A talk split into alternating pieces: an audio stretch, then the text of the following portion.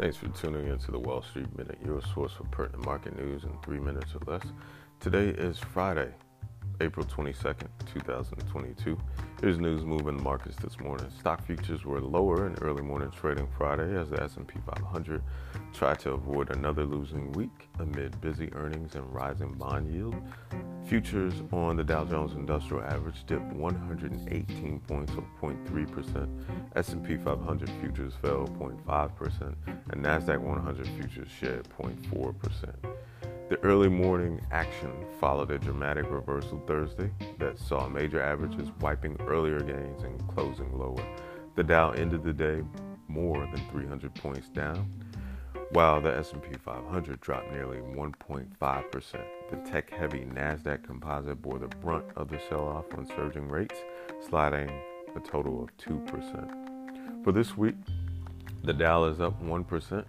And on pace to break a three-week losing streak. The S and P five hundred is up less than zero point one percent on the week and attempting to break a two-week losing streak. And the NASDAQ, however, is down one point three percent week to date, on track to post its third negative week in a row. Weighing on the sentiment Thursday was Fed Reserve Chair Jerome Powell's comments on the possibility of a larger than usual rate hike for next month. Powell said during the International Monetary Fund panel that taming inflation is, quote, absolutely essential, end quote, and a, fa- a fifty basis point rate hike is on the table for May.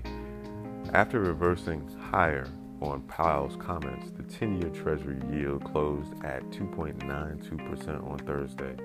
The ten-year yield was higher again on Friday, inching back up to two point nine four percent, near a three-year high. Meanwhile, the first quarter earnings season continued to roll on. Snap shares fell three percent in pre-market trading as the social media platform reported first quarter revenue short of expectations, even after showing strong growth in daily users.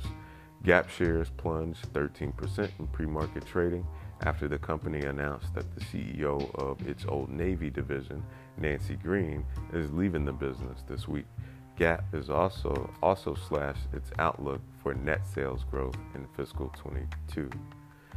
Verizon is slated to post results before the bell this Friday, and that's news moving the markets. Thanks for listening. Happy Friday and happy trading.